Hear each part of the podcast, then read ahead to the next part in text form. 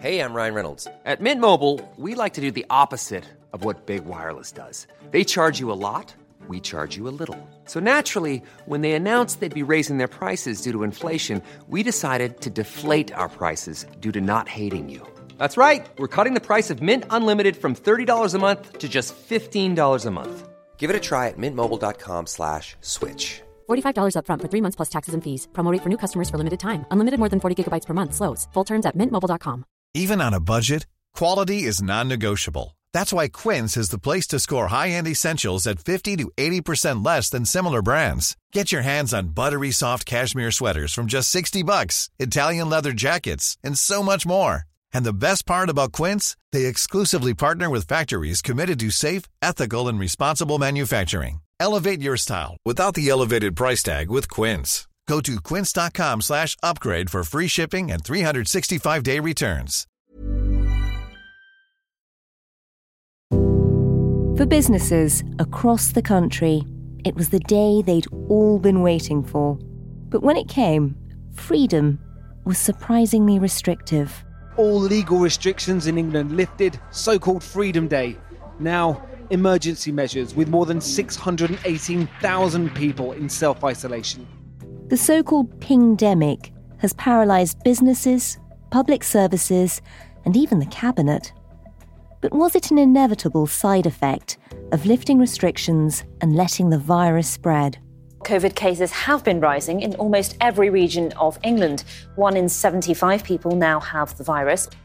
As the world watches, will Britain's decision to lift restrictions help or hinder business? You're listening to Stories of Our Times from the Times and the Sunday Times. I'm Manveen Rana. Today, the pingdemic and the Great British Experiment.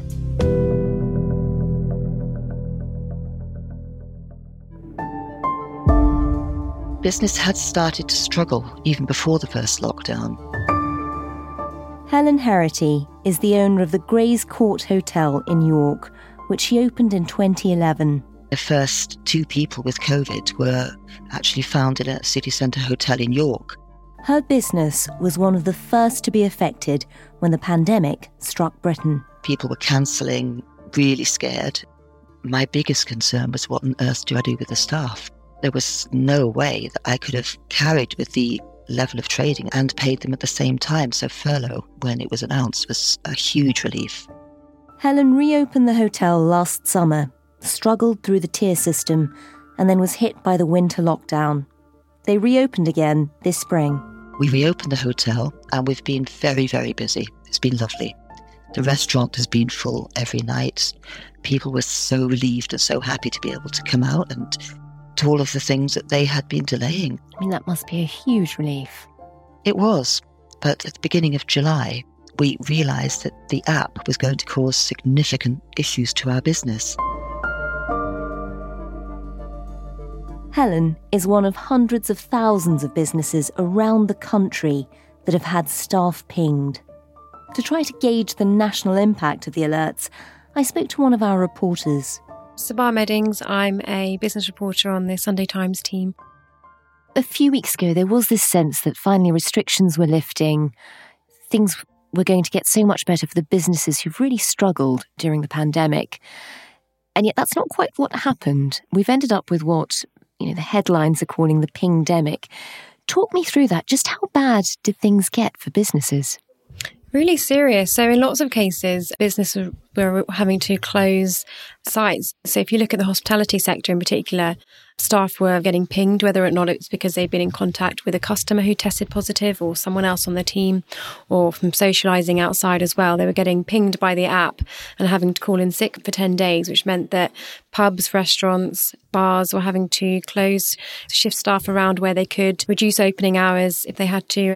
If you look at the manufacturing sector, it's even worse. I spoke to a poultry producer last week they had to reduce production by 20%, which meant customers were disappointed, potentially shortages in um, local butchers. And that was because so many of their staff had been told to isolate by the app and couldn't come in. So it's, it's really serious. The weekend of the 2nd and 3rd of July, we'd lost six staff over two days. That's Helen Herity again.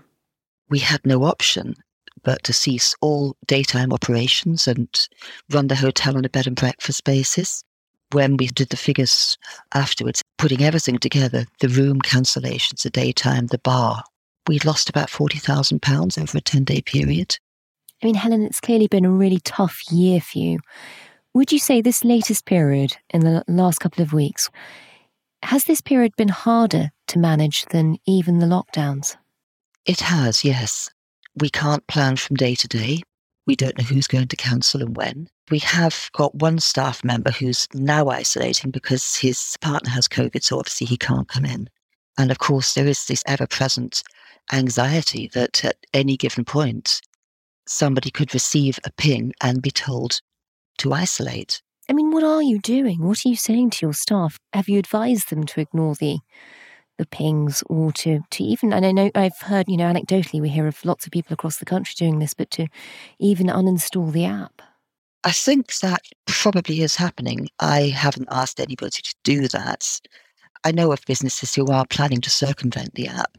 Some of the businesses Sabah has been talking to have been finding ways of dealing with the possibility of staff being pinged.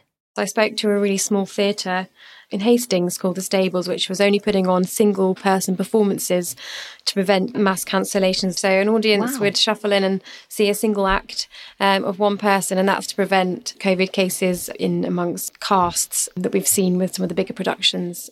Lots of businesses are encouraging people to work in bubbles. So if you're a large restaurant or a factory, you might decide that you want to have people in A team and B teams or blue team and green team when you're kind of keeping people separate. So if someone gets pinged in one part of the business, they're not going to force people elsewhere to self isolate. So one team would go off, but not the whole staff. Exactly. So lots of different ways that businesses have been trying at least to sort of keep people apart to limit the impact of a call to self isolate. And when you're speaking to business owners who are suffering like this, had they expected it? Did they anticipate that once things opened up, people would be coming into contact with more people who have been infected and it would actually end up affecting their business? I think it really caught people by surprise. And all of a sudden, every business from Iceland, Richard Walker talking about problems. We need food store workers to be omitted from the list immediately. Our staff absences are now growing at 50% week on week, and it's a serious problem for business. Tim Martin from Wetherspoons telling us on Friday that the apps laid waste to the workforce. So it sort of did escalate very, very quickly. And what about public services? You know, we were hearing about the army and policemen having similar problems with being pinged. How has it affected the state? So, in the last few days, the government has released a list of sectors that can avoid quarantine as part of a pilot scheme. So, that's anyone working in prisons, defence, communications, space, um, fishing, and HMRC. Last week, they said anyone in frontline roles such as the police, fire, and border force. That's moving to a daily lateral flow test instead of having to self isolate. Emergency service workers and critical staff, haulage, transport, and freight were already able to be exempt, but that was only if their employer had specified their names and that they were double jabbed. So there has been efforts to ease the burden because it was getting to the point where basic services were in danger of being unable to be fulfilled. You might have seen sort of bins not being collected and the fire and the, and the police. I mean, that would have been really, really serious. Those moves by the government will help the state to run more efficiently. But how has that gone down with businesses who are still having to let people isolate if they're pinged? Firstly, even these relaxations have not been as well received as hoped because lots of businesses are reporting there's a real lot of red tape to get through to register staff that are exempt. It's sort of taking time. They've got to set up these testing centres. I think they want to aim for 500 by the end of this week, and there's only a handful so far. So it is it's not really relieve the pressure immediately. It's going to take some time. Does it put more pressure on employees not to kick up a fuss if they have been pinged? And that's a tricky one. Certainly, the people I've been speaking to would say we are supporting any staff that would wish to self isolate. Whether that's the picture on the ground in the business, I'm not sure it's very difficult as an employer to tell your staff member, oh, it's okay, you can, you can just ignore that and come to work as normal. They're anxious. The message you have to isolate is quite clear. And it, it does put an employer in a difficult position. Helen, what are your best hopes for the future for how things might improve and how, how business would get back onto an even keel? Our best hope is that there is an urgent review of the app and the impact it is having along the lines of, you know, change the message, allow people to test and to release them if they're negative. We would like to think there would be some financial support, but I doubt that will be forthcoming. We've all been through so much, and I think just to survive was an achievement. And now, at the very last hurdle, we are at risk of stumbling. And I think there will be some businesses for whom this will just be too much. We'll just uh, continue to do what we can. I mean, it's in the lap of the gods at the moment. As businesses, employers, and employees try to cope with the effects on the ground, what do we know about how Britain is coping with a pandemic? I'm Ben Spencer, science editor of the Sunday Times. Ben, ever since all the restrictions were lifted, we've suddenly been faced with what headline writers are calling a pingdemic. Was this always to be expected? Modelers have always said there would be an exit wave. I mean, an exit wave is actually quite a, an optimistic term as it suggests it's the final wave. But yeah, as soon as restrictions were lifted, rates were always going to increase. And there's been a lot of distraction almost. There's been lots of questions about the app and whether it's too sensitive, but it is basically doing what it was designed to do, isn't it? That's right. You've got to bear in mind that there's a lot of COVID around. The app is designed to alert people when they've been exposed to it. The question is is it proportionate to get people to self isolate once they've been vaccinated? because the app was designed as a safety net. Last summer, we didn't have any vaccines. Testing was there, but not great. But we're now in a different world. Nearly 90% of Britain's adult population has now been vaccinated at least once, more than 70% twice. So, if you've been vaccinated and you've been pinged, should you isolate? At the moment, the advice is that you should. Bear in mind, though, that that isn't for much longer. From August the 16th, if you've been double vaccinated, the choice will be different. You'll be presented with the option of taking a test and carrying on. So it's not for much longer. But it's certainly wreaking havoc at the moment because a lot of people have been self isolating in recent weeks. Coming up, what the rising numbers mean for the great reopening. Hi, I'm John Witherow, editor of The Times. Thanks to you, we get to cover the broadest and most important daily news stories. To enjoy more remarkable stories every day, subscribe to The Times and The Sunday Times and get one month free. Visit thetimes.co.uk forward slash stories of our times.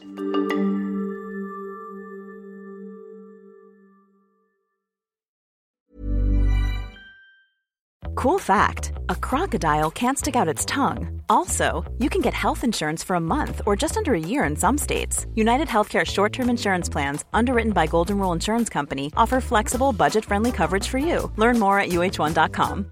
Hi, I'm Daniel, founder of Pretty Litter. Cats and cat owners deserve better than any old fashioned litter. That's why I teamed up with scientists and veterinarians to create Pretty Litter. Its innovative crystal formula has superior odor control and weighs up to 80% less than clay litter. Pretty Litter even monitors health by changing colors to help detect early signs of potential illness. It's the world's smartest kitty litter.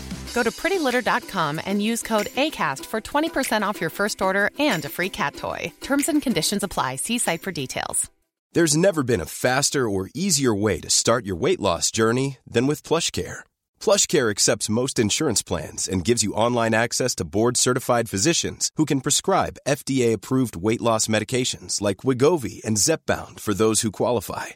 Take charge of your health and speak with a board-certified physician about a weight loss plan that's right for you. Get started today at plushcare.com slash weight loss. That's plushcare.com slash weight loss. plushcare.com slash weight loss.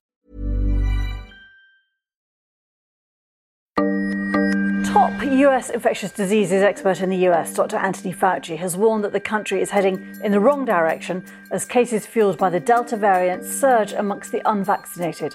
If you look at the foreign press, this is being called the Great British Experiment. You know, we've opened up, we've had the initial, as you called it, the exit wave. We've had all these pings, people being told to self isolate because there's so much of the virus suddenly running through the system. Talk us through where we are. This sudden drop in confirmed cases, it's dropped something like 30% in two days, which is pretty much unheard of in pandemics. Is the third wave already in retreat? Daily cases falling for the last six days. There is a bit of a health warning on the numbers, though. It looks a bit fishy. It looks as if there's some other explanation for this other than suddenly the virus has, has given up. Scientists are quite perplexed as to why that is. I mean, is hmm. it because of the weather? Is it because the schools have closed? But certainly, after weeks of actually quite frightening numbers in some cases, we got up to nearly 50,000 cases a day. But they have started quite sharply actually coming down, and it has massively divided scientists. What are their concerns and what are their hopes? So, at the uh, let, let's start with the gloomiest picture. Those who are worried about this think that we are easing restrictions at a time when cases are high, even though a lot of people have been vaccinated, the vaccines are not perfect. A small percentage of a large number is still a large number. So that will make a lot of people ill. This would place a big strain on the NHS. And then there's the concern about things like long COVID, of which we don't know much. We don't really know how many people get it. We don't know which kinds of people get it. And we don't know what the very long term effects are. So the concern was that if we let the virus rip, as it were, then we might actually be creating kind of a ticking time bomb of long COVID problems for the future. Now, that's the gloomiest picture. The most optimistic picture is we've done pretty much all we can with the vaccines. The elderly and the vulnerable have all been vaccinated. Everyone who wants a vaccine pretty much has probably had it. Uptake is slowing. There's a few people who you can target, but when all that's been done, how many more people are we going to persuade? So, what more can you do? Well, we could continue with restrictions. How long would we have to continue it? We'd probably have to go right through to next April, realistically, because if we waited until September, you'd be coinciding with schools going back and potentially worse weather. But how many people have actually died after being double vaccinated? Maybe 300. Only about four are under the age of 50. Looking at it from an optimistic point of view, is this a virus we need to keep restrictions in place for? Or is this a virus that we should start treating as we do things like flu? And you mentioned scientists are still scratching their heads at how the infection rate is falling, which is surprising, but we don't know if that's maybe down to how much people are testing rather than how much people are getting the virus. Are we seeing much change in the hospitalizations and the deaths? I mean, the problem with deaths and hospitalizations is there's a lag. Maybe in a week's time, we'll have a much better sense of what's happening. But we've now got a very complex situation where some people are vaccinated, but not everyone. Some people are going back to work, but not everyone. Some people are very cautious, but not everyone is. The Euros, for example, people think that actually has had a big impact on the numbers.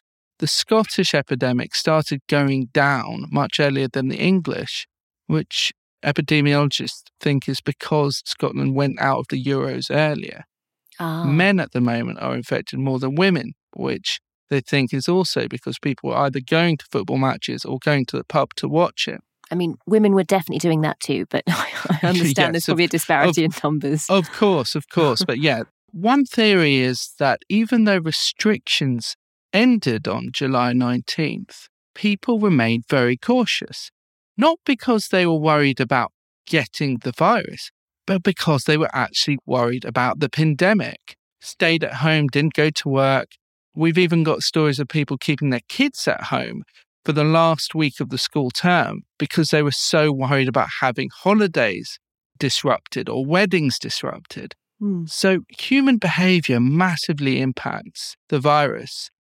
You know, there's an idea that if we are actually concerned about the course of the virus, we're probably going to see numbers go down. If we're optimistic, we'll probably see numbers go up. because people behave yeah. based on their assumptions. And if people, you know, you mentioned the pingdemic, if people are increasingly deleting the app or ignoring it if they are pinged, is that basically going to encourage us to move towards a model of herd immunity, of, of letting the virus go and just living with it? Where does this phrase actually come from? It actually comes from things like measles, where we have a very, very infectious disease, but the vaccine basically gives you lifelong immunity. We're not going to have that kind of herd immunity for COVID. Over the next few years, we'll probably all get COVID will probably all get a very mild case, though. So, this herd immunity that we're going into, and we probably are pretty close to it now, isn't a herd immunity that is going to completely see off COVID. It's a herd immunity which will see off hospitalization and deaths, but not completely. And you mentioned that vaccines, the immunity that they give you, doesn't last forever. Do we have a sense yet of how long it does last? How soon will we need boosters for it to still be effective? Early signs are that immunity, particularly amongst the elderly, does drop off in about six months or so. Amongst younger people, it will probably last much longer. But it's also about different types of immunity. There's different types of antibodies, what immunologists call T cell, and it's not clear at the moment how these different types of immunity drop off. And there's also different types of the virus we're immune to. Someone who was infected in March 2020 was infected with the Wuhan virus. Someone who's infected in July 2021 is infected with the Delta virus. That's not to say that someone infected last year has no protection against Delta, but it will probably be a lower protection than someone who's infected right now. Now, what scientists currently think is you will probably need annual boosters for the elderly, for people who are immunocompromised. But for younger people, immunity is likely to last a long time. There's these fascinating cases in the 2009 swine flu epidemic, H1N1, which ripped across the world. People in their 80s and 90s didn't actually have very high levels of mortality. And when scientists looked back at it, they found that those people were protected by the 1918 Spanish flu epidemic. Oh, wow. So immunity is very complex. Millions and millions of people have been exposed to the virus naturally or by vaccination. So in the future, we're not going to have the same levels of deaths, devastation, chaos. Now, that's not to say there are not going to be new variants, but virologists are increasingly confident that we've seen the worst of it, and actually, probably Delta is as bad as it's going to get.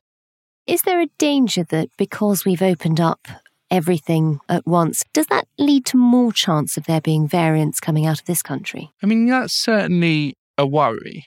The most dangerous time is where you have a large section of the population that's vaccinated and then also a large population who aren't, because there's an evolutionary pressure for the virus to escape immunity. And then there's a large reservoir of people who are not immune for it to jump into. Mm. Now, the more people we vaccinate, the smaller that reservoir becomes. And that's why there was a lot of pressure for scientists to think about vaccinating children because those children are that reservoir. Now, the government's scientific advisors have decided not to vaccinate children. So mm. that reservoir remains in this country. But we also know that the escape variants, the mutations which are best able to escape immunity, haven't actually taken off in large numbers. The mutations which have actually been better at transmitting rather than escaping immunity seem to have done better. So there's some grounds for optimism that actually the variants are probably as bad as it's going to get. Now, COVID has surprised us again and again. That might not be the last word on the matter, but certainly at the moment, the virologists I'm speaking to are cautiously hopeful. From all the virologists you're talking to, is there a sense that we are more or less at the end of of the COVID pandemic for this country?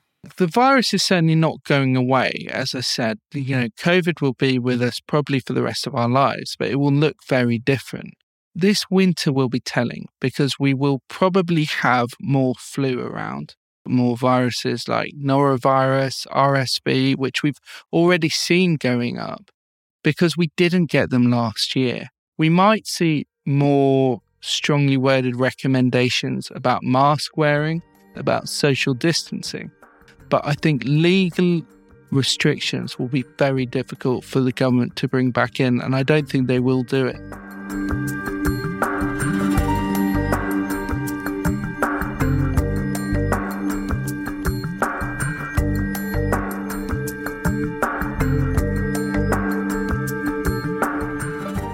Been listening to Stories of Our Times, a podcast brought to you thanks to the subscribers of The Times and The Sunday Times, with me, Manveen Rana, and my guests Sunday Times senior business reporter Sabah Meddings, science editor Ben Spencer, and business owner Helen Herity. You can read more of Sabah and Ben's work at thetimes.co.uk or in print on Sundays. The producers today were Edward Drummond and James Shield. The executive producer is Poppy Damon, and sound design was by Tom Birchall. If you'd like to get in touch with any ideas for future episodes or any thoughts on what you've just heard, then do drop us an email to storiesofourtimes at thetimes.co.uk. Thanks for listening. Have a lovely weekend.